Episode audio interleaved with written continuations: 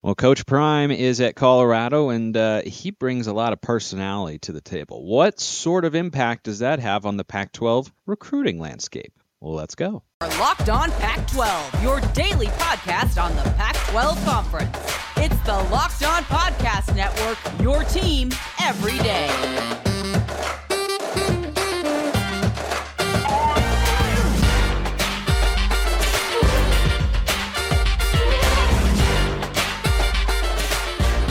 Welcome, everybody, to another episode of Lockdown On Pac 12. I'm your host, Spencer McLaughlin. Thank you so much for making this your first listen or your first view of the day. Part of the Locked On Podcast Network, your number one source to stay up to date with our beloved Conference of Champions. Please continue to like, comment, subscribe wherever you listen to or watch this show, which today is brought to you by Bet Online. Bet Online has covered this season with more props, odds, and lines than ever before. Bet Online, where the game starts. Also, want to thank LinkedIn Jobs for being the official recruiting sponsor here at the Locked On College Network, and that's why we bring on John Garcia Jr., our recruiting insider here at the Locked On Network. And John, I mean, it's just recruiting is just a nonstop affair, but nowhere more so is that true than in the realm of Deion Sanders, because that is just it's recruiting galore with Deion there. Great to have you back on the show. Yeah, good timing there, Spencer. It's it's exciting. Only Deion Sanders can pull buzz away from the transfer portal opening to historic numbers. Only Deion can do that. So yeah, incredibly fitting for us to talk a lot about him today. And hey, we're talking Colorado football recruiting, not something we talk about every day. So that in and of itself, part of the reason why this was a monster hire for that administration. It, it, absolutely is. I think it's the biggest reason why it's such a huge hire because you could find someone who's got the schematics to, you know, win games at Colorado, but if you can't bring in the sort of talent you need, then that's not going to be as much of a help as Buffs fans would perhaps like. Later, we're also going to talk about Michael Penix returning to Washington, but we start with Coach Prime. And John, what is the recruiting potential here? I mean, it feels, you know, w- with the immediacy of this and it having been you know, completed just less than a week ago. It, it has the feel of like, man, could they be a top five, top 10 recruiting class? I don't know if you can get to that level, but what is the recruiting potential for Colorado with Deion Sanders at the helm? It's higher than we've ever tracked Colorado in the modern era. And that dates back to 2000, 2001 when the internet recruiting era began with rivals and some of the other websites that were covering the entirety of the process. So what that means is yeah, they're going to threaten top 25, something that I don't have the numbers in front of me. They haven't sniffed in a very, very long time. And then on, on the front end of it, at the top of each commitment class, they're going to hit a higher caliber of recruit. Just look back at last cycle at Jackson State. Not one, but two SI 99 recruits jumped on board, of course, including the number one player in the country, Travis Hunter only 12 schools signed more SI 99 recruits than Jackson State. Again, only 12 schools signed more top level players than Deion did at Jackson State. Imagine what he can do at any FBS, much less Power Five school. Now we're thinking of the coaches he's bringing in. This isn't just, hey, I'm going to bring all my JSU guys with me. No, he's brought a national coaching staff to Colorado, including a group of five head coach and Sean Lewis as the offensive coordinator, as well as several other notable and known Power Five recruiters as his additional assistants. So, in one regard, it's all about Deion, but on the other, it's not all about Deion. This is a group of coaches that is going to put together a national recruiting class at Colorado year in, year out. So, you will have a shot at the top 25. And moreover, you're going to have a higher ceiling for the individual recruiting wins than we've ever seen in the modern era at Colorado because Deion knows how to do a couple things that are so in line with this era, right? Branding, monetization, NIL, just publicity and exposure all of those encompass Deion Sanders wherever he goes. He has the credibility of being literally the greatest of all time at the cornerback position and maybe the greatest of all time at the self promotion and marketing well before NIL was ever coined as a term. So he brings his own cachet to everything that he does, and that will help Colorado recruit in that same light.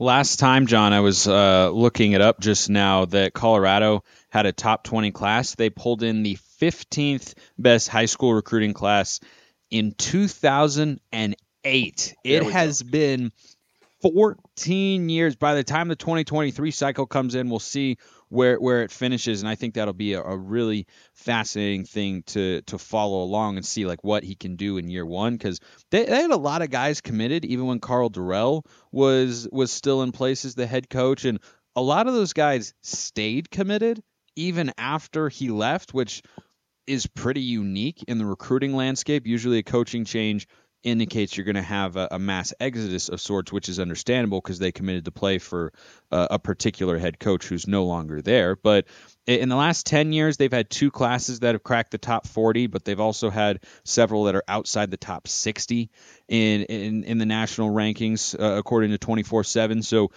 I, I'm fascinated to see what he can do because I'm with you. He's an amazing self promoter. Like, he he is a brand in it of himself, and he has made he has made the national college football media infrastructure landscape talk about Colorado, and they had no reason to do that. And now even next year, and it's such a great move for the Pac-12 because now even if Colorado isn't good in year one, people still want to watch because it's Prime, because Coach Prime is there. And even if Colorado improves next year, which they should, let's say they go three and nine is there going to be a more interesting three and nine team in all of college football than Colorado? Are they going to pull an upset? What sort of players are they going to have? How are they going to look? What's it going to be like for the future? And, and, that sort of exposure, as you know very well, John, having covered recruiting for, for over a decade now, is crucial to get on players' radar. And uh, Colorado this year was a team that typically, because of the season they were having, got stashed on the Pac 12 network. And so that's not getting you as much exposure as playing nationally televised games. But now I feel like Colorado is a more appealing team to put on national TV, even if they're not very good. People were putting Jackson State on national television. They got game day. I they watched game day. Of course, the game day, multiple games on ESPN, multiple games on ESPN Plus he brought that to an FCS HBCU program that hadn't won more than five games in like 10 years. Right. And by the way, let's also reemphasize that the man can coach. Uh, JSU was undefeated this year, SWAC champs, two losses last year, SWAC champs. So he has hit the ceiling of what he could do on the field at Jackson State, despite the pressure, despite the spotlight, despite people in his conference kind of coming after him throughout his tenure there at, at JSU. There was a robbery uh, in the locker room last year. I mean, there's been so many circumstances surrounding him that could have easily, for a guy who doesn't need the money, he could have said, "No, I'm good." But he's he's dug his heels into it, and now he's elevated to to the Power Five level, and it's going to be the most talked about hire of the offseason, no matter what. Which again, in and of itself is worth it from the Colorado perspective, even if the winning takes a little bit more time uh, to to see on the field. I have a I have another very interesting question to ask you about uh, Deion Sanders because he can elevate Colorado's recruiting profile. I think we all agree there. But just what sort of players can they target, and should other schools be worried? Mm, be. But first, we talk to you, of course, about Bet Online, your number one source for sports betting info, stats, news, and analysis. Get the latest odds and trends for every professional and amateur league out there. From football to basketball to soccer and esports, we've got it all at betonline.net. And if you love sports podcasts, you can find those at BetOnline as well. We're always the fastest and easiest way to get your betting fix. Head to the website today or use your mobile device to learn more. BetOnline is where the game starts. So, John, here's another question for other Pac 12 fan bases listening to this show. Particularly, I'm thinking of the USCs, the Oregons, the Washingtons of the world that we've seen recruit consistently at a top 20 to top 10 level. To achieve that ranking in recruiting, you have to have a lot of high level players. USC right now, they've got Zach Branch, they've got Malachi Nelson. Those are their headliners. If you look at Oregon, they've got Dante Moore, they've got Jurrion Dickey. You need those sorts of players. even if at first it takes Colorado a little while to build up the recruiting base to have that sort of level, could Coach Prime do what he did at Jackson State and get a big time player like that? Like, how worried should other schools be that big targets now have a legitimate recruiting threat to deal with in Colorado with Deion Sanders? They should absolutely be worried because there's there's this cachet that comes with high level recruits where there's an assumption like, okay, 57 Power Five schools offered this kid. That's very rare. Oftentimes with elite recruits, there's almost a a curve that is hit, uh, an apex in recruiting, to where once it's Bama, Georgia, Ohio State, USC, Texas, Clemson, etc., the next group doesn't even come in with offers because now you you don't have a ceiling to potentially grab that recruit. Now, Colorado will play into that. Deion has already shown us in his first what week on the job, not even, they've offered a billion prospects committed to other schools, including the number one OT in Kadyn Proctor, bunch of the top transfer portal targets. They've already landed commitments in three different ways portal, junior college, and high school already. So this is without a coaching staff. So I think that everybody's going to have to contend with Deion. It doesn't mean you're not going to beat him, uh, because I do think the elite recruits are still going to go for the most part to these these banner schools. But in the Pac-12 and beyond, the ambition of a Deion Sanders led program will lead them to offer every elite recruit. So you only have to pluck a few of those to really gain traction. And again, I go back to last cycle. Two SI 99 recruits that were pegged elsewhere ended up at Jackson State. Travis Hunter was a near two year commitment to Florida State, Deion's alma mater, by the way.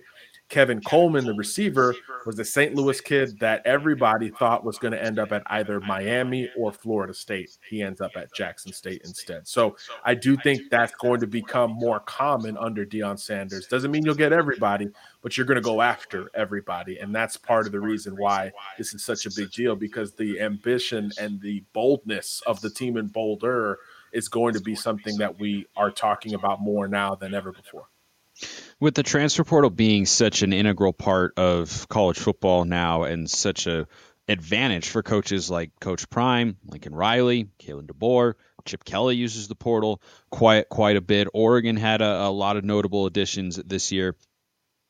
What do you think the balance is going to be with, with the expected recruiting success because of the appeal of Coach Prime? What do you think the balance is going to be between landing high school recruits who are you know maybe a year or two away from contributing and being able to just add a massive influx of kids in the portal. I think it'll be 50-50 in principle but probably more portal laden in execution just because of the timeline right? It's december 7th as we record this. Uh, december 21st is the early signing period where 80% of the top recruits will come off the board. How much time for visits? How much time for true effort from that Deion coaching staff uh, are they going to have for those high school recruits? So because of that, I do feel like the portal, which really has no endpoint in terms of when you have to make a decision, that's going to allow more flexibility for prospects to enter that that Colorado stratosphere. And obviously, Jackson State's got a whole roster of pretty darn good players that are going to have that cachet attached to them from a recruiting standpoint. I think they had 10 or less verbal commitments at Jackson State. So even there, the plan seemed to be a little bit more portal laden than high school laden. It's never the same when you go to a new school, but it's always in the same light. So I do think it'll it'll be 50-50 in principle, but we'll see a little bit more portal influx from Deion this time around and then maybe go 50-50 thereafter. But either way, it's it's almost viewed one and the same. We're, we're going to start ranking recruiting classes with the high school and the portal players together. And that is the list where you should expect to see Deion and Colorado ranked much higher than just the high school list that we're used to seeing the same schools at the top of.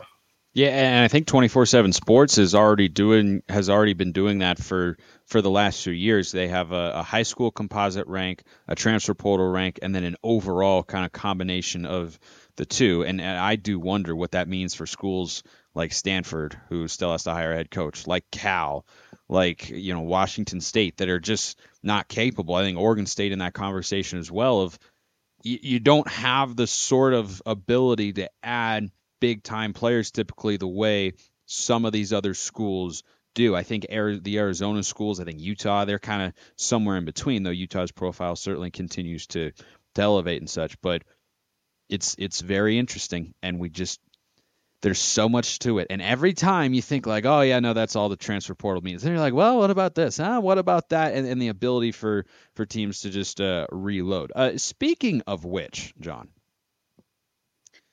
when talking about the transfer portal, there are the players who go in, and there are the players who we think might go in, and then discuss their potential destinations. And a big announcement came down recently in the Pac 12 that Michael Penix is going to return to Washington next season. I was surprised by that move because for a guy who has an injury history and finally got to stay healthy this year, which like good for that dude. I mean, that's just going through rehab over and over again.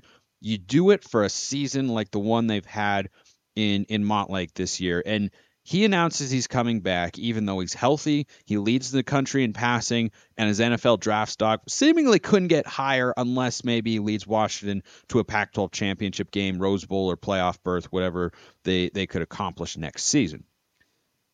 But waiting in the wings is another lefty quarterback. And, you know, personally, I think if you have two lefty quarterbacks on the roster, I think you have to throw salt over your shoulder, spin around three times, and jump up and down before the bad luck starts to come. You know, that's just anything. Anyway, um, what happens now? Let, let, let's start. Let's start with Michael Penix. That is a a ground shifting announcement for for the Huskies and for the Pac-12 because Kalen DeBoer's offense, and he's been very open about this, is very quarterback centric. So if you have a guy who can execute at a high level, we're seeing the results of that this year. They'll have receivers back. Their, their offensive line has been excellent this year. But what was your reaction to the announcement of Penix returning? Because I look at it and go, yeah, that that's a Pac-12 title contender, and we know that right now same reaction that I had. Uh, that offense uh, was electrified by Michael Penix, not only in his consistency, but his willingness to push the ball down the field. I mean, as pretty a deep ball as as it gets in in all of college football, it kept Washington in games where it felt like they were overmatched from a talent perspective. So those those margin closers are are always important in college football. And when we judge the next year of college football, it, what does it start? It starts with what we know. It starts with the quarterback position. It starts with the coaches who we know are going to have elevated and exciting offenses. So, yeah, Washington will be a Pac 12 contender from the jump, and that position is solidified throughout the year, which is not the same we could say at Oregon, not the same we could say. I don't know how much more eligibility Rising has at Utah.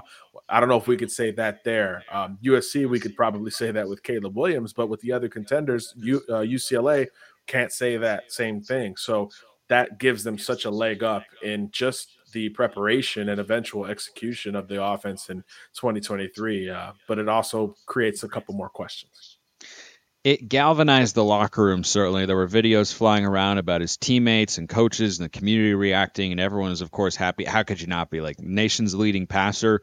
Looked like he was primed to go to the nfl instead here he comes back to the college ranks. But as you mentioned john it presents a very legitimate question now.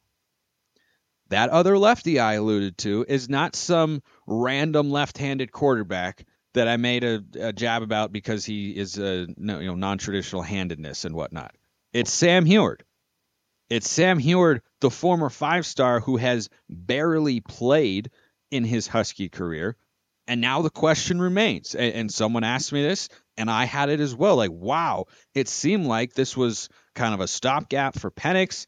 Get a new environment, up your draft stock. It was riding high, but now Sam Huard has to be sitting there and going, well you know that Penix is going to get the job back. There's no possibility, even if Sam Huard is good, you don't have two guys on the same roster capable of leading the country in passing. That's not a thing. Only reason Huard, it looks like, could see the field next year in a major way is if, God forbid, Michael Penix gets injured. So, what do you make of Sam Huard just just sitting there? And this is the transfer portal era, John. If he went in the portal, Oregon State would call, Cal would call, other Power Five schools would be, hey, what's going on? What do you think happens now with Sam Huard? Well, certainly all the Washington loyalty will be challenged, right? He already survived the coaching change in terms of sticking with UW. Uh, he uh, was, I guess, okay with being the backup in 2022 to Penix.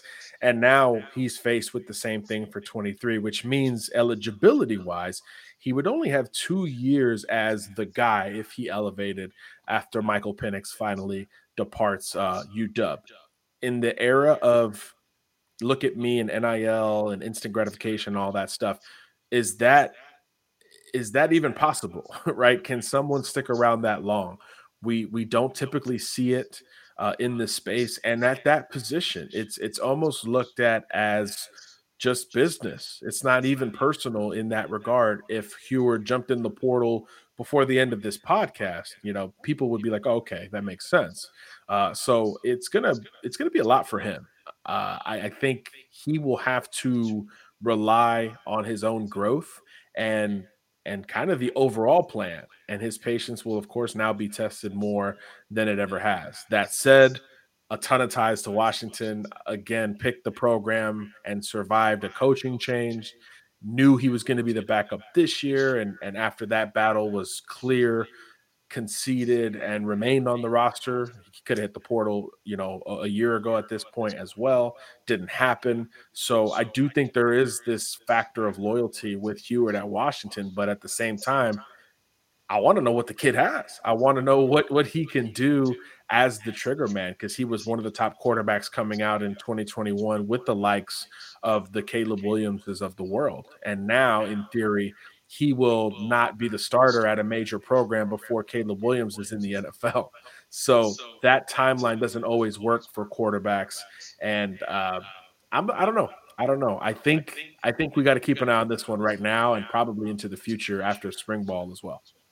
I think the the family ties to the school and the program surviving the coaching change in terms of keeping them there, as you mentioned, are things that work in Washington's favor. If you're a Husky fan listening to or watching this and you're thinking, well, you know, Penix is back for one more year, that's great, but you have to have an option going forward. And there are schools who have, you know, come after uh, Lincoln Kienholz. Uh, did I pronounce? I think I pronounced his name his name right.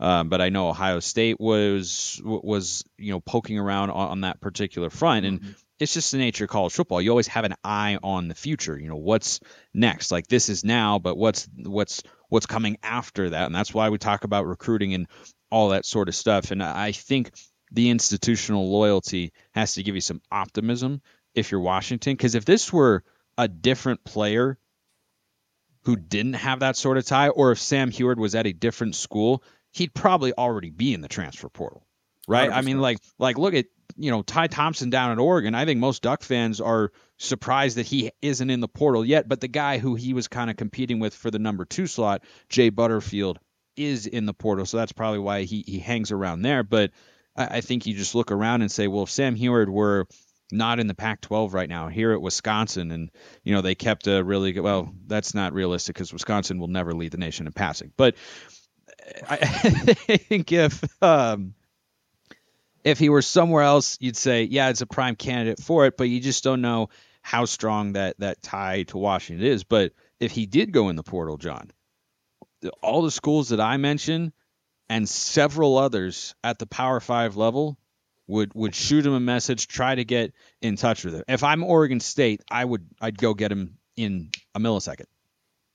Yeah, I mean, think of the jobs that just changed hands in college football. Most of them are are now laden by offensive coaches, uh, and I think that will be the case for those that are are still somewhat in flux. The quarterback position defines the portal. It defines how we view these teams going into the season. Uh, that instability, if you will, at the position just creates so much movement that, yeah, even in an, a, a cycle where we have DJ Uiagalelei and Devin Leary and Spencer Sanders and some darn good experienced quarterbacks available, the arm talent, the bloodlines, that trajectory, and the eligibility remaining of a Sam Huard would absolutely be intriguing for programs, as you said, not only in the Pac 12, but well beyond. Fun stuff, as always, with John Garcia Jr., our recruiting insider here at the Locked On Podcast Network. John, thank you for joining. Love the discussions as always. Oh my gosh, I love this. I love this time of year. Like I love the season, but then right after the season, right? Dust has not settled. Players can still move. It's all exciting. We'll continue to cover it and bring on my guy John. Thanks, man. Always a pleasure, Spencer. Thanks for having me.